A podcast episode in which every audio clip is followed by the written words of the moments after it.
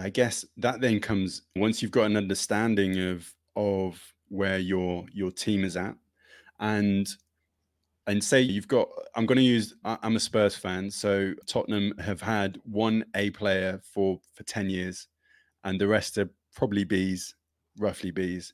Now that a player is gone and i think in order to unearth another a player like they're going to need training right? And i think and support i think one of the one of my failings when I had my business was not providing enough of a training and, and support sort of infrastructure to enable potential A players who are currently B minus, Bs, but with the right motivation and support and enthusiasm, like they, they could turn into A players.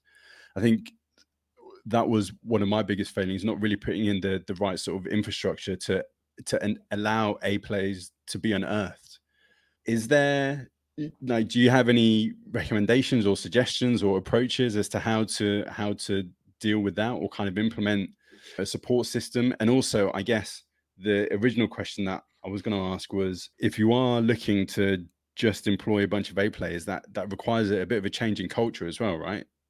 And i think that then leads into like you as the leader of the company being able to take the responsibility to to change that culture and drive that change which is yeah. a separate thing but if we deal with like the the training and the infrastructure first and then perhaps we can we can cover off the the culture and the leadership aspect. Actually, can we do it? The, can we do it the other way yeah, around? sure, absolutely. You, you, you, have asked such a good question, so I have to tackle that. Sure. Because actually, it's easier to raise the culture. Most people think if I get kind of the non-performers moving up, that'll improve things the most. Actually, the counterintuitive thing. This is an advanced basic is you you talk to your best people and get them hyper performing. Okay. And and the, and the point is most not most all A players even if they're not at an A player now you, unearthing A players is easy because they want to be A players. Hmm. Someone who isn't an A player on your score sheet will be gutted. And they want to know how to get there. They want that conversation with you.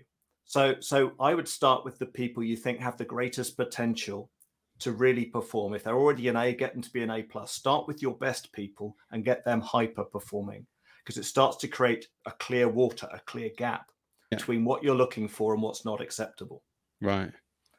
And and this is the beauty of what I call the CDR process. It should be a motivating conversation. It's a human to human, I care about you conversation. But do you care about you? And is this the place for you? Because I've got a dream for this business and I've got a dream for your place in this business. Are you up for it as an A player? And if so, let's discuss your scores. This is what I've scored you. What do you think? Mm-hmm. You'll typically find your A players will underscore themselves. Okay. Your C minuses and below will overscore themselves. but in the end, it's just a discussion. What really yeah. matters is you're going, because no one's going to be 10 out of 10. It's to get you to a 10, even if you're a, an average nine, what do we need to get you to a 10? If you're an average five, what do we need to get you to a seven? What are the three things? And having a two way conversation around is it about technical competence? Is it driving attitude? Is it people skills? Having that conversation, what your perception is, or what training they think they need, it's a two way conversation to go, okay. So in the next three months, we're going to get some skills training for you. We'll do it ourselves, or we'll send you out somewhere to learn to use a piece of equipment that would be hugely valuable to us. Or here's a round attitude. Well, it's quite simple. You, you turn up with a sulky face, it'd make a world of difference if you turned up looking happier. Let's see if the next two weeks you can turn up with a smile on your face.